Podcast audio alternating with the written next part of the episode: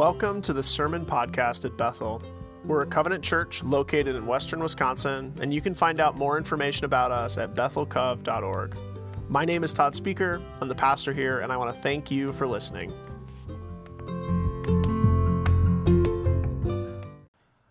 So, today, uh, as we, we talked about with the kids, um, you know, we, we talked about the, the love candle.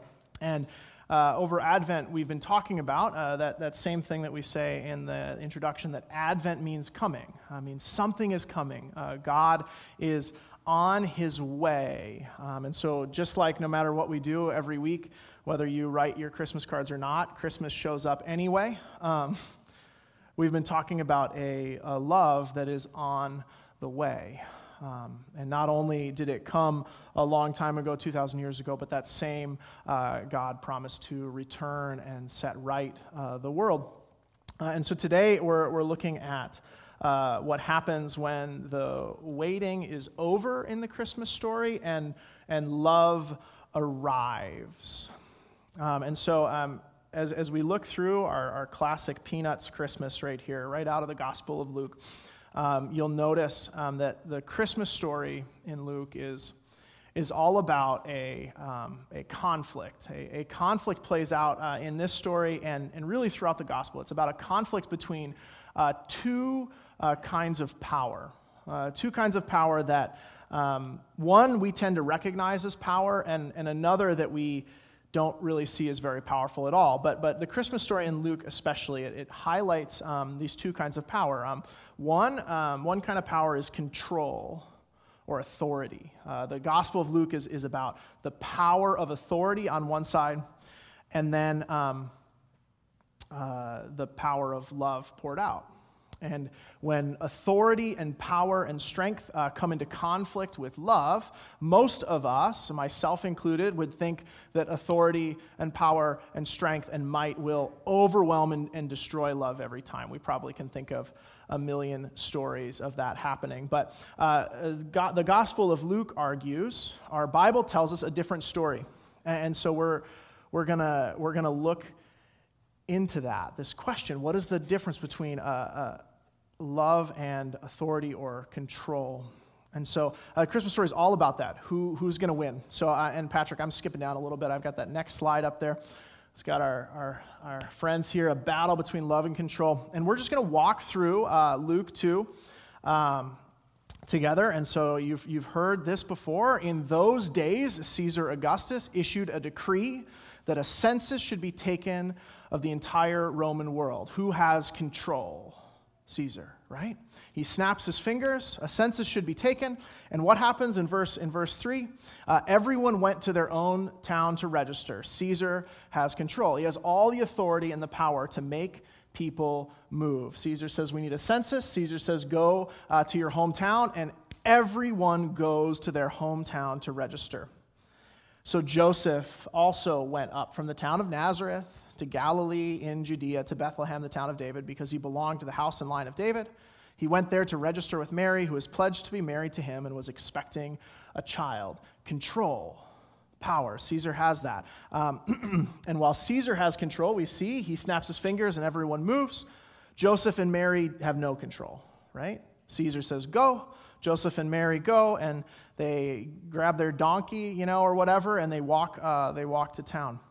Uh, Joseph and Mary are the complete opposite of Caesar in Luke 2. Uh, while he has all the power, they have, have none of it. Uh, so Joseph and Mary, right, they, they travel down. Um, Mary gives birth in a cave because they are, are powerless, they have no control. Joseph and Mary um, do have one thing uh, that we'll talk about that uh, they have they have the love right? They have a love um, bigger uh, than the box we, we sometimes put it in. As you read this story uh, you, you see uh, a little picture of, of what love looks like. So if, if caesar has control to make you go mary and joseph have to go wherever they want uh, wherever caesar wants they do have something else and that's a love that's hard to describe. And, and I think the way sometimes we look at love in just a purely like romantic, lovey dovey way is, is just a shadow of, of what's going on. I, I think Mary and, and Joseph in this story, um, they have um, the kind of love that's hard to describe, but um, easy to know if you've ever experienced it. Um, they have the kind of love that isn't spoken about so much as it's acted on. And we know because we know the story, right? Uh, Joseph had the love to hold on to Mary, even though it made him look bad. Uh, even though it made other people think that he was doing the wrong thing, Joseph had the love uh, to stick with her. Uh, not, uh, not the love to send Christmas cards, Christmas cards are lovely, but the love to, to pay a price for someone else, right? Mary, uh, Mary had a love that's not just felt um, too. Um, Mary had the kind of love that's lived out uh, with her whole being. Um, and that love, if you've experienced before, uh, that love that kind of comes with carrying a child or caring for someone or sacrificing for someone or, or pouring into the life of a child. If you've ever um, taken, a, taken a kid under your wing, if you've ever uh, carried a child, if you've ever uh, held a, a child, you know what that love looks like. It's the kind of love that says, I've got to do all these things and it's going to cost me but it, it's worth it, right? No matter how exhausted you are, and sometimes you're, you're quite exhausted as, as a parent or as a big brother or sister, as an aunt or uncle investing in someone, you're exhausted, but you have a love that keeps you going in that relationship. That's the kind of love uh, that, that Mary had. The kind of love that can transform uh, struggle and pain and frustration and exhaustion into joy. Um, the kind of love that, um, when it's pointed out, when people say, I can't believe you did that for someone, um, this is the kind of love that says, Well, what else could I do? You know, the kind of love that says, I can't believe you sat in the hospital with your dad all those days in a row. And, and you say, What else? What else would I, would I do? Anyone else would do the same. It's the kind of love that says, Of course I sat by them for hours, even though I wasn't sure if they could hear me. Or, of course, I cut my mom's grass or fix my son's deck or always have a little lunch and cookies waiting for anyone who comes by. It's that kind of love that seems obvious that we take for granted. Of course, I let my daughter come home no matter what. She's our daughter, he's my son. Well, of course I'm here. They're my kid. Anyone else would have done the same. That's the kind of love that we see in Mary and Joseph, the kind of love that we, we write off as small and insignificant, but that has this transformative power. Well, when Mary and Joseph arrive um, in Joseph's hometown, hometown, they have no control. Uh, but they have love. We see a little bit in that next slide in Luke 2 6. It says, While they were there, uh, Caesar snaps their fingers, the powerless go. While they were there, it came time for the baby to be born.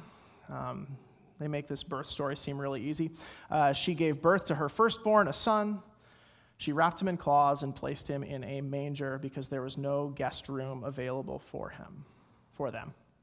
So Mary, uh, this love story, right? It continues. Mary gives birth to that boy, and she wraps him in cloths. I don't know what Joseph was up to, but um, she wraps him in cloths. She sets up the bed because there was no place for them. Uh, and while Joseph and Mary and their little boy now um, had no control, they had love. And I think it's really interesting that um, in the Christmas story, we have this moment where God's Son comes into the world. God, who made the universe, becomes flesh. And the first actions that God Himself takes on, on earth in flesh is to um, be cared for by someone in love. The God that made flesh and dwelled among us um, uh, was first loved and cared for by Mary, a regular woman, and Joseph, a regular man. And they loved God Himself in action, just like any parent loves a baby. Before um, the baby Jesus was capable of doing anything for them, um, Mary and Joseph cared for him. I think that's profound. They acted out in, in that manger that same love that God has for us before we can do anything to turn towards him. It's like a little picture. It's like a reverse mirror of the way God loves us because before we could do anything right, before we could make any good or bad decisions, God loved and died for us in that same way. Uh, they acted out that love. And so you can see these two powers. What's going to win? This power, this control. We, we, uh, we transfer over to somebody else, the, the shepherds. uh, they're keeping watch in the fields nearby. Yep, Luke 2 8, it says that there were shepherds living out in the fields nearby, keeping watch over their flocks by night, and an angel of the Lord appeared to them, and the glory of the Lord shone around them, and they were sore afraid. But the angel said to them, Do not be afraid. I bring you good news that will cause great joy for all the people. Today, in the town of David, a Savior has been born to you. He is the Messiah, the Lord. This will be a sign to you. You will find a baby wrapped in cloths and lying in a manger. Uh, so, our, our, shepherds out in the field watching over their sheep. Um, a little bit we know about shepherds. Uh, most likely, these were, were hired men. Um, these were people paid uh, to keep track of the sheep overnight on someone else's behalf. Um, in the world that Jesus was born into, shepherds were, were the bottom of kind of the economic ladder. Um, people tried to keep them even from coming into town because they were viewed as untrustworthy and maybe a little dangerous. And you know, if you're sleeping out with sheep all the time, I presumably you don't smell so good either. Um, and so we have these shepherds. They also have no control, right? Just like any hired worker, they're paid by somebody else to do a job. They have to do it the way they want to. People look at them with mistrust. But, but God, He loved these shepherds enough to tell them the good news first. He, he loved them enough to tell them that the world was changing, and that the world was changing not because an emperor snapped his fingers. Uh, it wasn't because someone with power exerted a little bit more control, but because a Savior was born in love. And our, our story continues, right? Verse 13. Suddenly, a great company of the heavenly host and, and this, uh, like heavenly army, that's what it is. Like a, it's a military image. A great company, the heavenly host, appeared with the angel, right? A display of God's power. And what does God use his power to do? Um, well, um, this is it. They say, Glory to God in the highest heaven, on earth, peace to those on whom his favor rests. And then the angels left the shepherds, and they went back into heaven, and the shepherds said to one another, they looked at each other, and they said, Let's go to Bethlehem and see this thing that has happened, which the Lord has told us about. Um, this is really interesting to me because the heavenly host, right, they represent God's power, God's uh, uh, strength, his army, and they show up in front of these shepherds. And with all of their, you know, supernatural beauty and strength and power, far more powerful than Caesar, um, and they don't um, give the shepherds any orders. They don't give them any instructions. They don't say, We are, are from God, go and do as we say. No, instead, they say, Here is the good news, and then they leave. God doesn't even control them. He doesn't even control the shepherds. He doesn't say, Hey, shepherds, you better go and tell everybody about this. This is why I'm telling you. No, he just says, Here's the good news. Have a great night. And God can do that, the angels do that, because, um, because they don't have to tell them to tell others, right? Because they've received a gift of love, knowing that God is coming to change the world, and they can't help but investigate. It's the difference between control that says, you go and behave this way and do this thing on my behalf, and love that says, I am doing something beautiful, come and see. They couldn't help but investigate. They couldn't help but go and see this great love and share the news of great joy with everyone they encountered. They go and visit that cave, and it says in Luke 2:16, they hurried off and found Mary and Joseph and the baby who was lying in the manger. And when they had seen him, they spread the word concerning what had been told them about this child. Nobody said, um, Now you better make sure you tell people about this. They didn't, they didn't have to. They had seen something amazing and they had to share. And it continues in 18. It says, And as the, these shepherds told people, all who heard it were amazed at what the shepherds said to them. But Mary treasured up all these things and pondered them in her heart. And the shepherds returned, glorifying and praising God for all the things they had heard and seen, which were just as they had been told. God didn't have to uh, show his heavenly host and hold a sword pointed at the shepherds to get them to go where he wanted. Not like Caesar, not like Caesar who said, You must go. The shepherds go out of love. The battle is between love and control.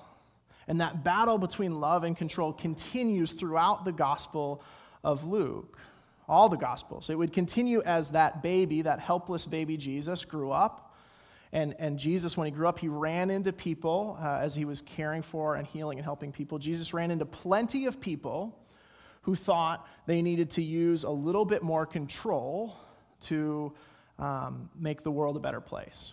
Uh, Jesus ran into Pharisees and princes and revolutionaries and, and men just, just like Caesar who were busy using their power to control other people for good reasons and bad reasons. But in the middle of it, if you read Luke, you read the Gospels, you know this, in the middle of all of those powerful people trying to control and move others around, in the middle of that, even though Jesus had the power of that heavenly army, even though Jesus had the power uh, to transform the world, to stop storms and heal the sick, even though Jesus had all the power of being God Himself on earth, he refuses to use that power to control other people. Instead, he chooses to love in the middle of it, even though he had all of that power, he chooses to love the powerless in a world that was busy trying to control them. And so, as you read Luke, you see this. There's the forces of control who are doing their best to shape the world, to make the world, to make people something else. And they couldn't handle Jesus because he would come in and disrupt um, with his love. And finally, as you know the story of Luke, finally it got so bad, people got so frustrated with Jesus' love uh, that the people who had the power to control, they captured him and they hung him on a tree. And even though uh, Jesus had all the power of those heavenly armies and all the power to change water into wine and transform the world completely, even though he had the power of God, of the universe, in flesh on earth, Jesus allowed himself to be hung on a cross and killed.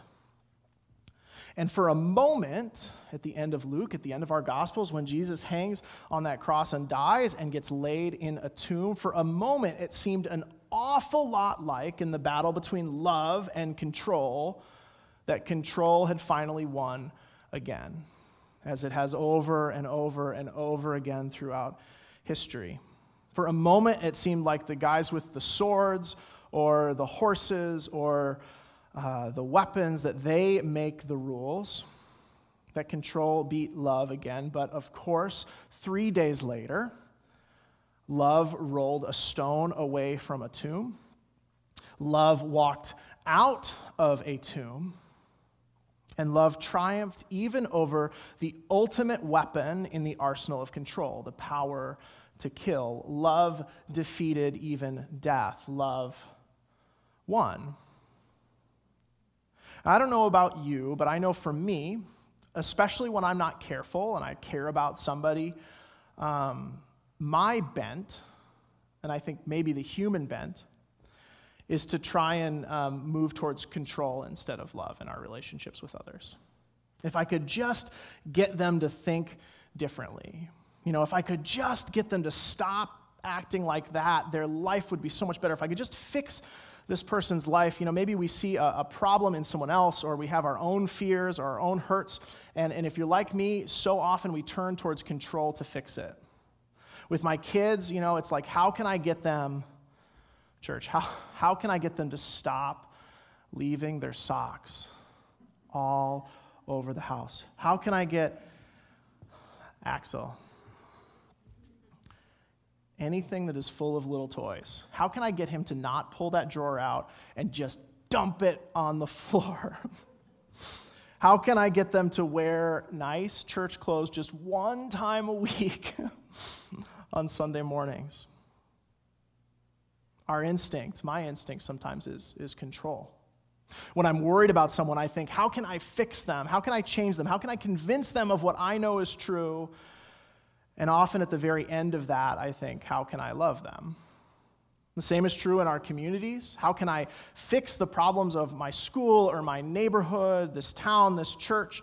Uh, we see the same thing played out on a large scale in the world. We stress and worry. How can I fix this, uh, this problem? How can I stop that person from thinking or behaving this way, believing this way, voting this way? And last, after we've tried everything else to fix the people in our lives, maybe we say, how can I love them if I can't change them?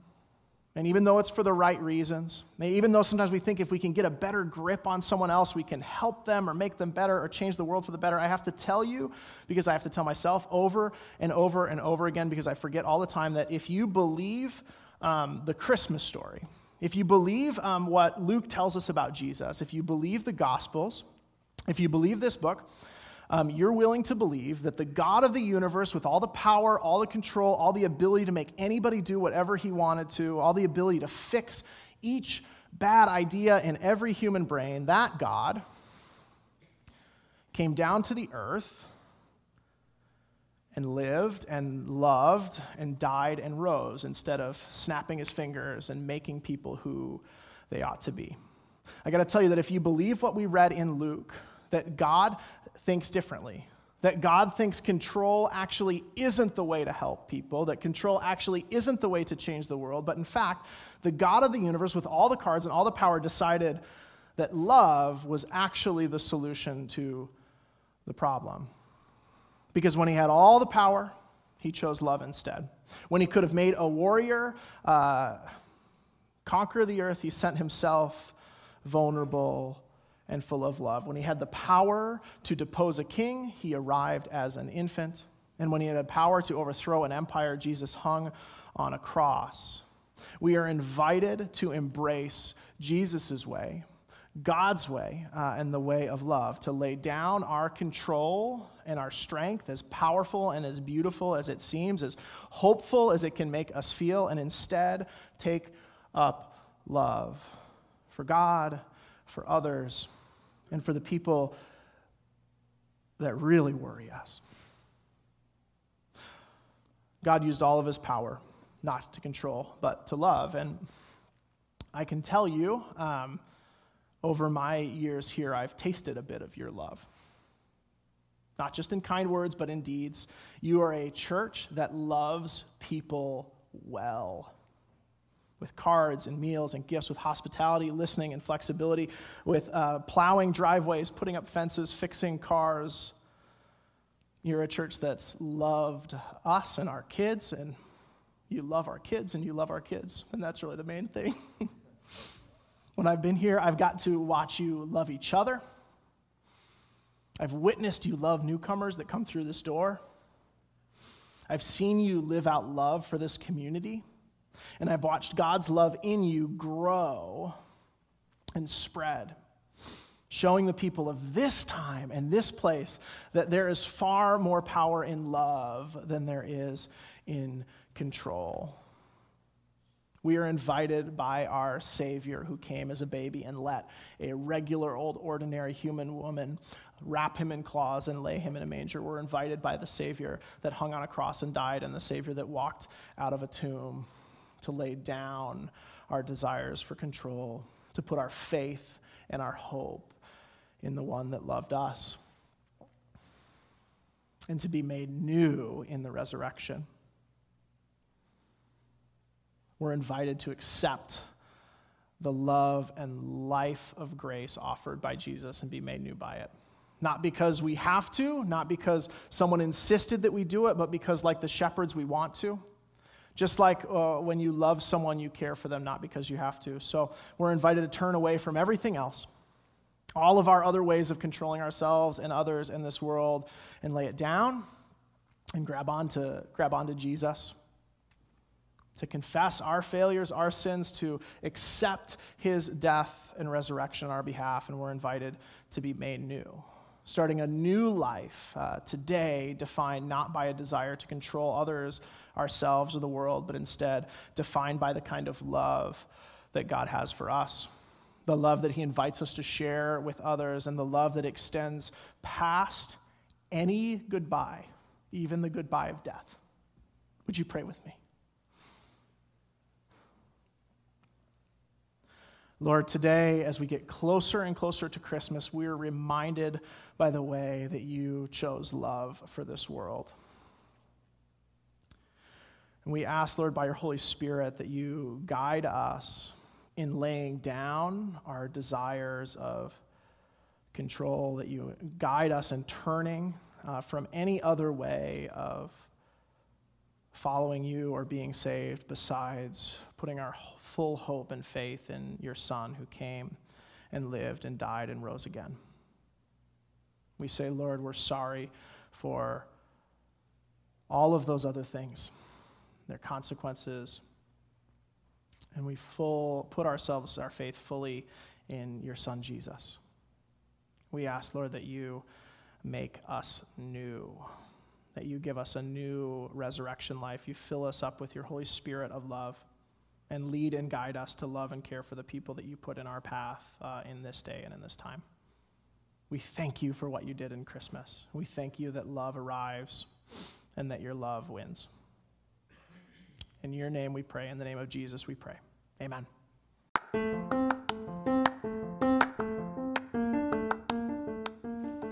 Thanks for listening. I want to invite you to join us in worship Sundays at 10 a.m., both in person or online at facebook.com slash Bethel Covenant Church. Thanks and have a great day.